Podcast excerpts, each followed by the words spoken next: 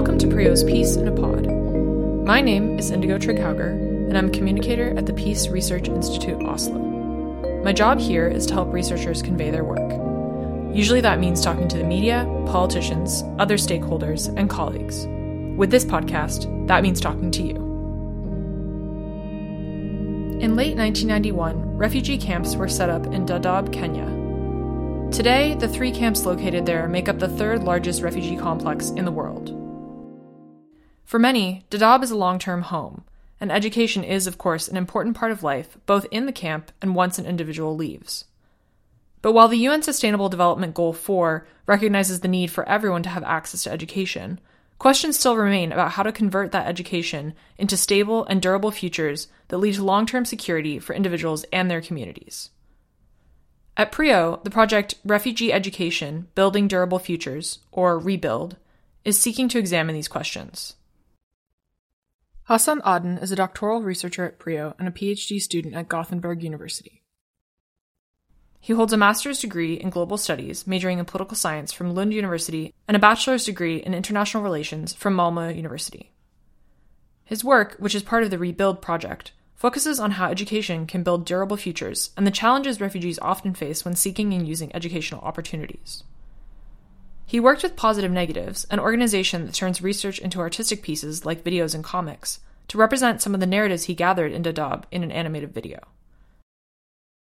Working alongside him was Hanna Ali, who wrote the script for this animation. The hope is that the animation can be used as a policy and teaching tool around the world.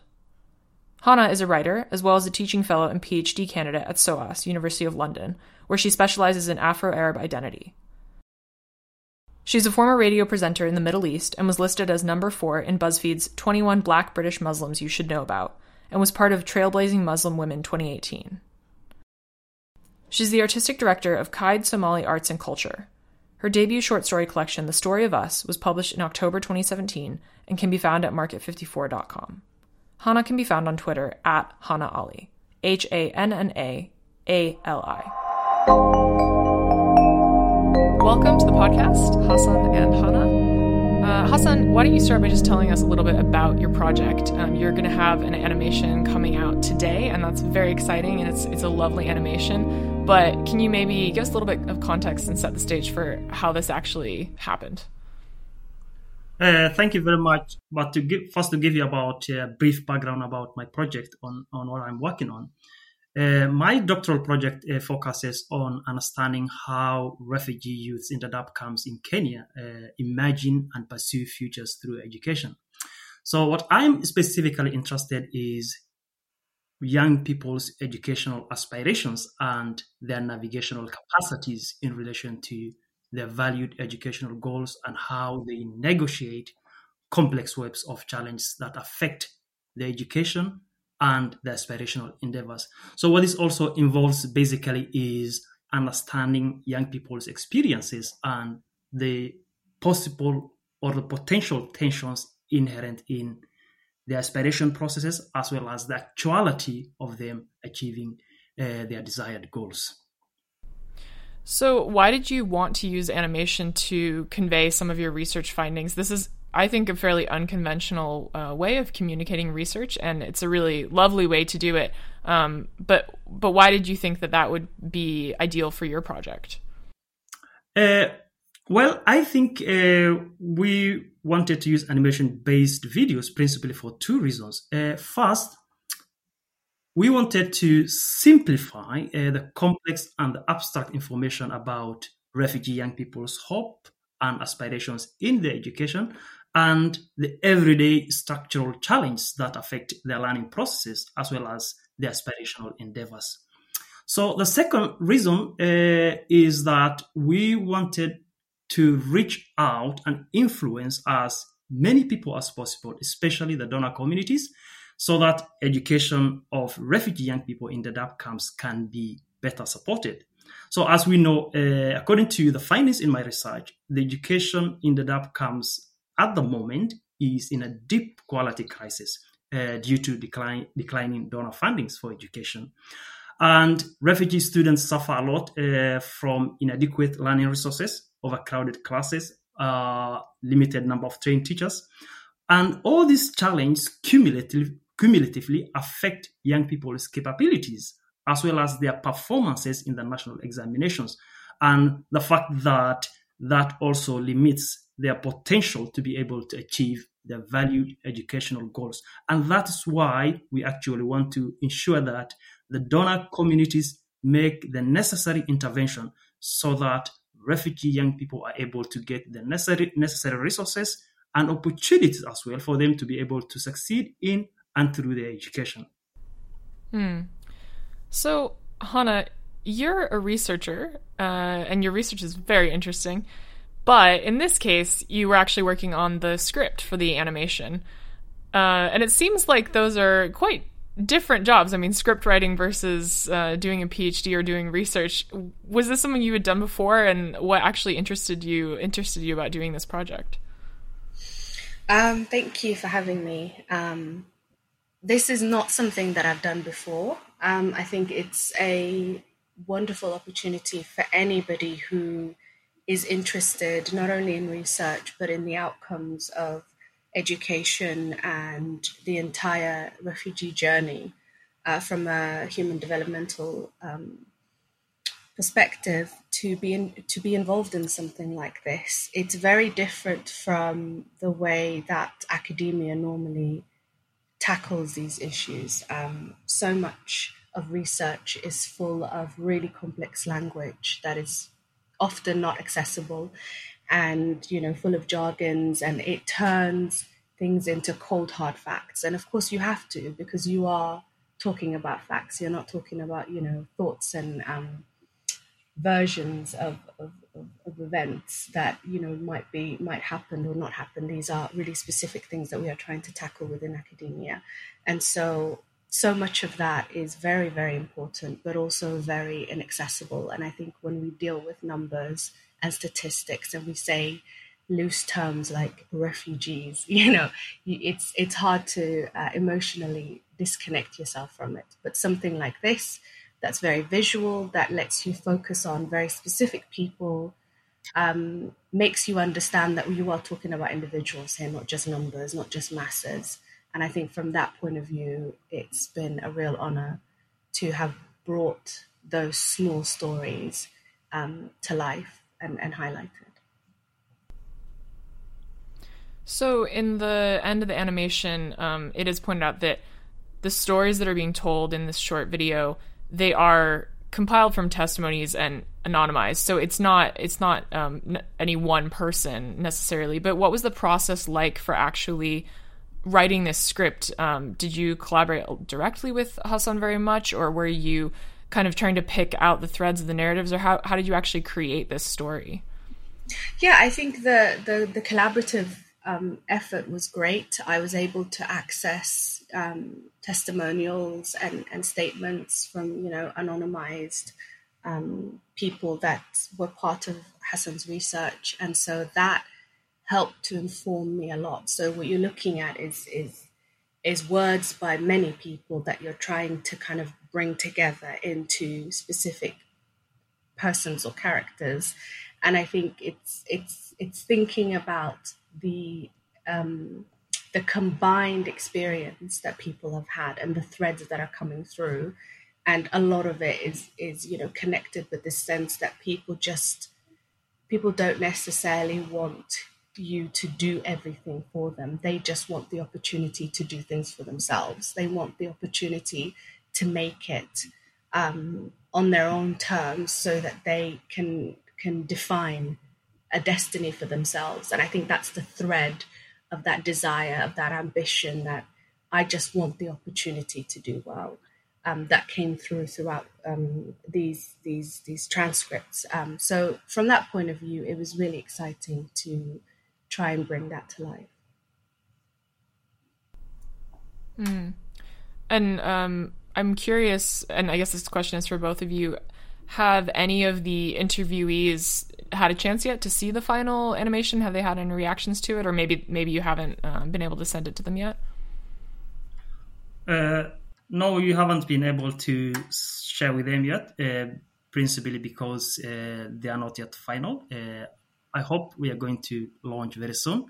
and uh, that is when they are going to have access to it. And uh, I will make sure that uh, I share to those young people and their and their, and their teachers as well, so that they see the great input that they have made uh, in ensuring that uh, this information is widely accessible uh, and their voice are heard by the larger international community. Mm. I think one thing that's really interesting about this format is it uses personal stories, but as you as you said, Hanna, you had access to these anonymized interviews, but it's not any one. I guess it is real people, but it's not any one person.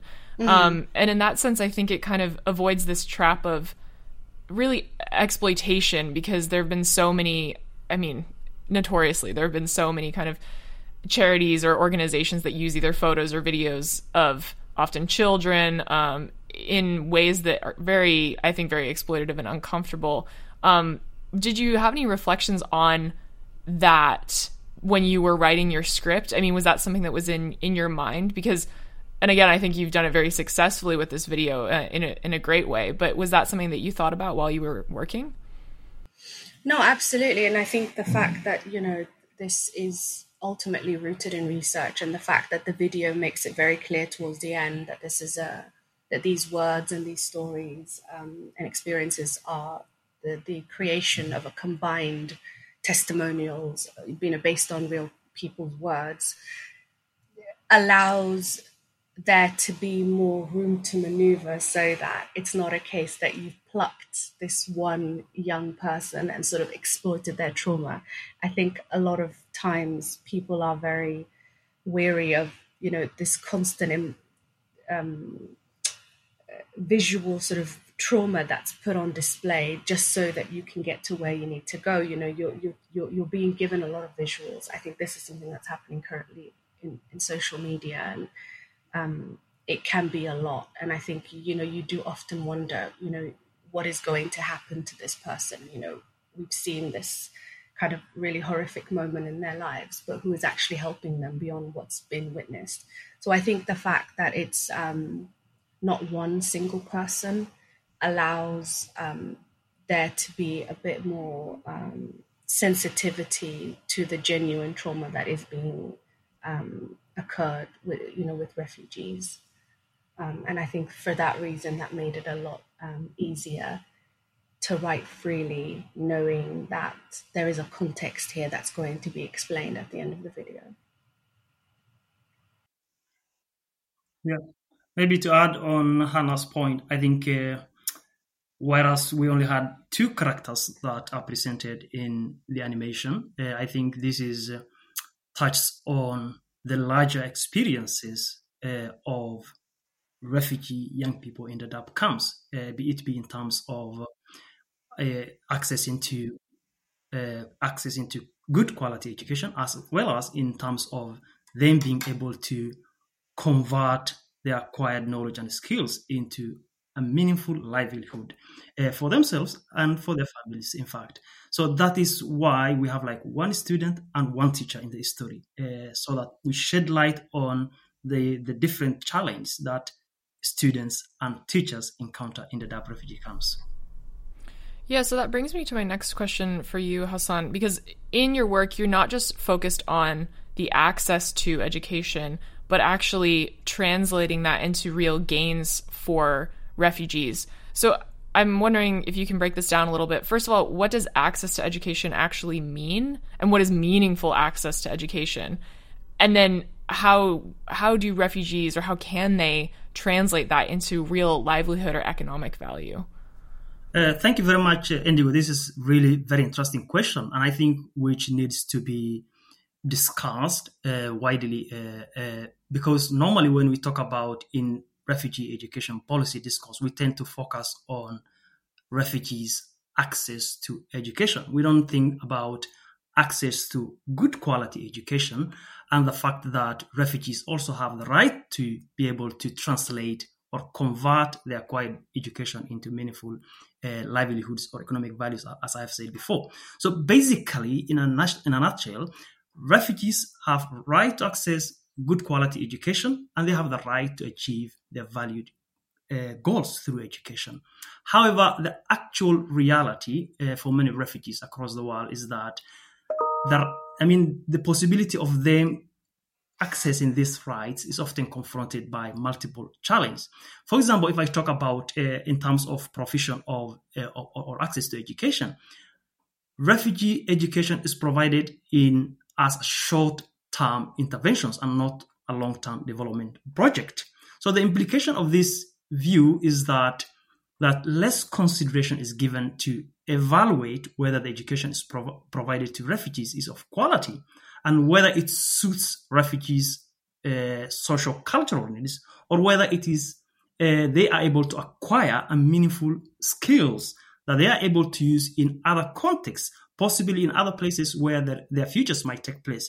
The futures could take place in a, in, in, a, in a third country. Their futures could take place in their home country, possibly. So understanding also the the, uh, the adaptability of those skills in other places is also something that is very much important for uh, for the quality of education.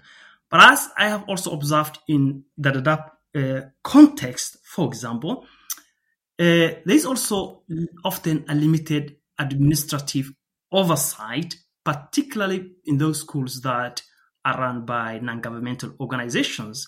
Uh, and that sometimes compromises the quality of education and the performances of students in those schools. And those things also maybe need to be considered in understanding education as a long-term development project and not a humanitarian. So the second issue I was also thinking about was basically that refugee young people across the world are often confronted with the fact that they lack the entitlement to the rights and the freedom to translate the skills and knowledge that they acquire or accumulate to economic values so that they're able to better support uh, their families uh, and, and themselves as well. And the main reason for this is the fact that there is often a strict citizenship regimes in many countries, particularly in the global south countries, which host the largest uh, uh, numbers of, of, of, of refugees in the world. So I think those things also need to be taken into account as well.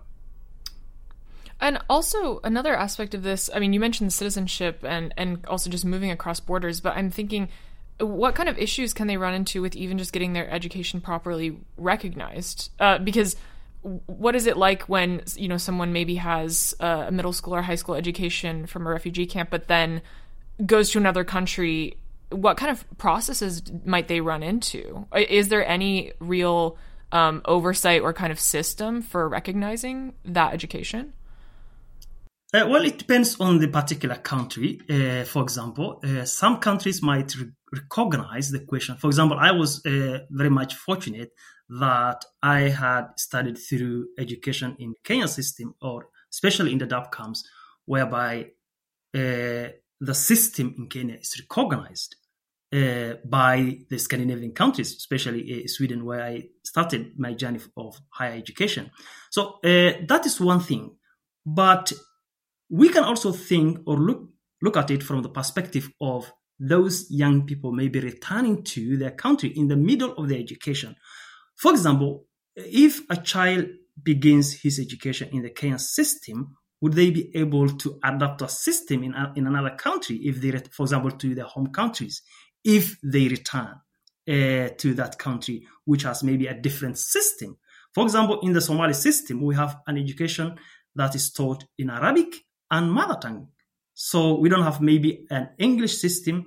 Uh, uh, I mean, there is an English learning process also, but we need also to consider the real social cultural needs of those uh, uh, of, of those children in that sense. So I mean, it has to accommodate all the specific social historical needs of refugee children. That is, I mean, very central to the social justice aspect and for accessing a good quality education for refugees. Yeah, absolutely. And Hanna, I kind of want to ask you a question that, and if you're not prepared for this one and you can't answer it, I completely understand because I'm ambushing you a bit. But your your research, you look at identity, and I know that you look at it in a very different context. But I'm curious when you were working on this project, education can be such a big part of someone's identity. Um, were there any aspects of of your research that you were able to bring into working on this project? Um, I would say no in a direct sort of basic way. the short answer is no. It's very different um, in the sense that I very much am looking at how, um, you know, dual heritage in itself is conceived. And then within that, you know, layers of, of blackness and Arabness. And then if you already have, let's say, a mixed heritage, how do you then make sense of that when you come to the West? Um, and that, you know, the, the angle of the diaspora. But I think ultimately, you know, your your sense of identity and your sense of self is very much influenced by the education that you receive. It's very much influenced by the very idea of, of being a refugee. I think forced migration is um, a story that a lot of Somalis have in common, myself included.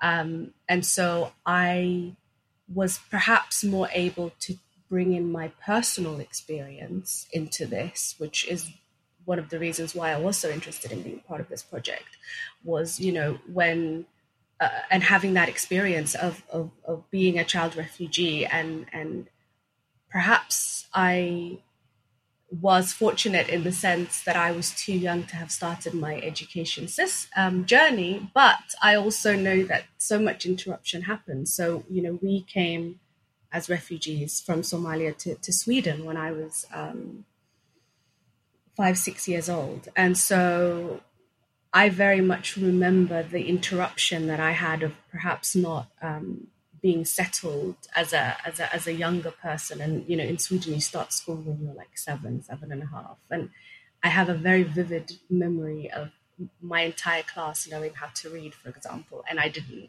And it, you know, and that feeling of of knowing that something was wrong uh, and and you know I, I didn't learn to read and, and write till I was nearly eight. So um, those things I think are indicative of the disruption that takes place in a child's life when they are ultimately uprooted from their home, and that question of home drives somebody towards education. And I think that's something that we see through the, the, the, stories and the testimonies that, that were taking place in, in, in the camps is that people, a lot of people want to be able to go home. But it's not a sense of I want to go back to Somalia for the sake of, you know, so that I can experience the soil. You know, they want to go back and um, be like the title is, you know, an agent of change. They want to go back and and contribute meaningfully to the reconstruction of their country. And I think education is such a fundamental tool that allows you to have options. Options being, you know, if you want to stay, then you have a very good education that you, you know, you should be able to to use in Kenya. If you want to go home, you have a very good education to be able to seek um, employment and, and financial freedom and, and back home, but equally, you know, how that education needs to be strong enough to be translated into Western Europe or wherever your journey takes you. Um, it should be something that allows you to to go where your ambitions and where your talent lies. You know, people work very very hard, and you know, as we could see in the in the, in the testimonials um, of you know um, how the pressure to study, and I think so much of it needs to be able to be rewarded when you know that you've worked so hard for so many years. You want to be able to know that this this this this this work is going to be translated somehow into um, being economically empowered and have a real shot at, at having a future that you deserve and not a future that you should accept because you are a refugee, um, but a future that that meets your ambitions.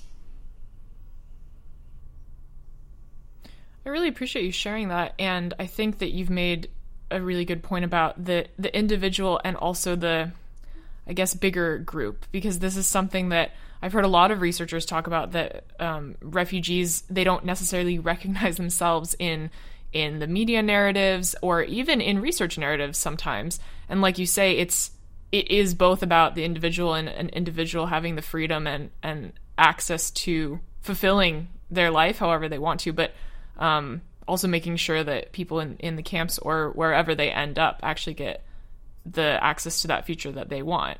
Um, So, Hassan, I'm wondering if you, well, maybe you have something to, to comment on uh, what Hanna said.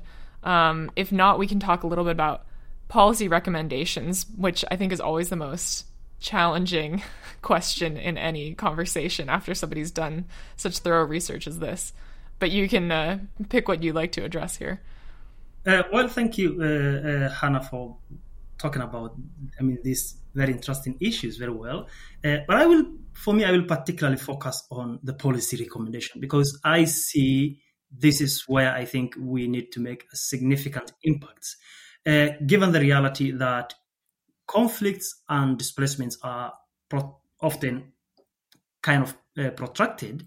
What we need to think about is whenever we are thinking about provision of education to refugees, this need of taking into account the long-term development project. I mean, education as a long-term development project and not as a short, short-term humanitarian intervention. So, grounded on this argument, I think it would be crucial that refugees get access to sufficient resources so that they're able to succeed in their education and as well as they're able to get opportunities to succeed through education. But I would particularly like to emphasize the importance of ensuring that refugees are entitled to the rights and freedoms that would enable them to translate acquired capabilities into meaningful gains, especially economic values, so that they can better support themselves and their and, and, and their families. I know it's sometimes very complex when I mean talking about entitlement, rights, and freedoms, uh, because this requires uh, political will and policy shift in many host sorry uh, host countries uh, worldwide, uh, especially in the global south countries, uh, which hosts almost 80 almost 86 percent of refugees in the world. So I think it is important of that that the host countries lift restrictions born out of strict citizenship regimes that denies refugees the right to be right to employment as well as the freedom of mobility. So uh, maybe I can talk about clearly or specifically in relation to the context of Kenya, which I think I know very much. So in the context of Kenya, there's something called a harmonization policy, uh, which regulates how much uh, salary, for example, refugees can earn for a service that they provide inside the camps, maybe working as a teacher in the schools. Uh, and you might find sometimes that a teacher who has who's well experienced, who has the necessary skills, and maybe some of them have like a bachelor's degree in education, or some of them have also masters. So who earn 100 US dollar a month, while their colleagues who are also providing the same services earn almost like five times more. And I think such kind of of I mean such differences is a bit unjust and it violates refugees' human right. And I think that needs to be re-evaluated. So I particularly uh, appealed in that sense to the Kenyan government and the UNHCR to re-evaluate the harmonization policies so that refugees are able to translate the their knowledge and skills that they have been accumulating over a long period of time into a meaningful economic values. Mm. Thank you for that very concrete uh, policy recommendation, Hassan. And, and I'm hoping that this episode will also get to some of these uh, key policymakers because this is such an important uh, recommendation and message to have. For my final question, um, I just want to go back to the the narratives themselves in the in the interviews, and this is a question for for both of you. Um, obviously, I'm sure that you had a lot of um, interviews and and information to sift through. And the video, the animation uh, that we're launching, is quite short. I think it's less than four minutes. So, as just a final question, I'm curious: was there anything um, surprising, particularly interesting, or or um, just maybe that you feel like people should know about that maybe didn't make it into the video?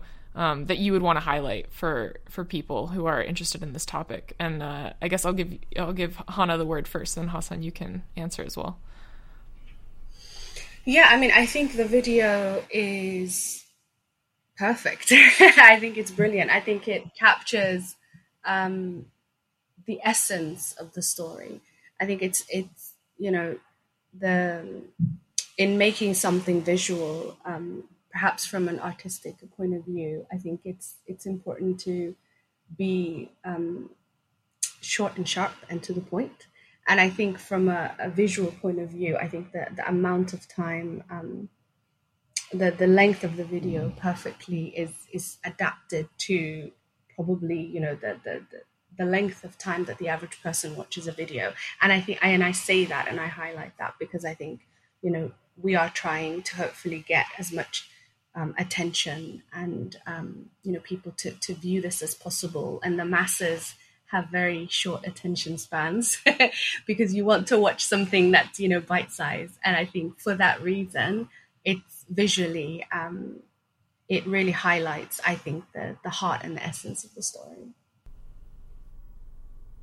That's lovely. Hassan, what about you? Was there anything that you felt was was missing, or or do you think that it really encapsulates um, all the things that you would want to highlight? Uh, well, I think there's so many things uh, that uh, this animation sheds light on. Uh, one, I think we can look from the perspective of refugee young people's aspirations and hope in education, as well as the structural challenge that affects their everyday learning processes, and as well as which sometimes constrain the the possibility of achieving the, the their, their aspirations. But if you look at the other side also, you might find that refugee young people are very much resilient people. They are uh, they are very much courageous, uh, as we have seen, especially on teachers who are able to continue supporting uh, their community despite the fact that they are paid very little amount of of money at the end of, of the month. So, I mean, it touches on a wide scope of things, which I think are very much relevant and uh, which the dominant discourse of understanding refugees tend to underemphasize most often. And I think those are the things that we need to see. We don't need to see refugees as victims always, but we also need to see refugees as people with agency who are, who are capable of dealing with really difficult circumstances that is inherent in their particular context and in their everyday uh, uh, uh, life.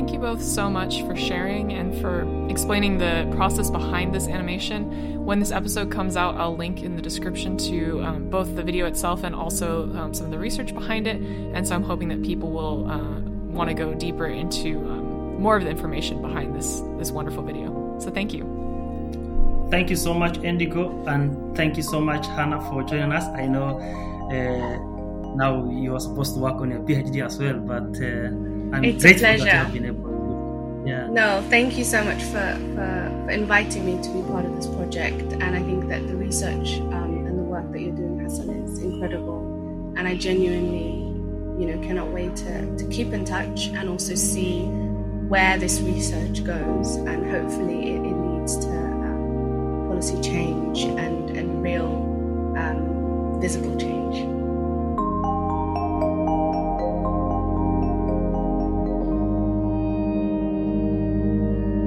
Thanks for picking PRIO's Peace in a Pod. This podcast is a production of the Peace Research Institute Oslo, PRIO, located in Norway. To watch the animation, go to prio.org slash rebuild.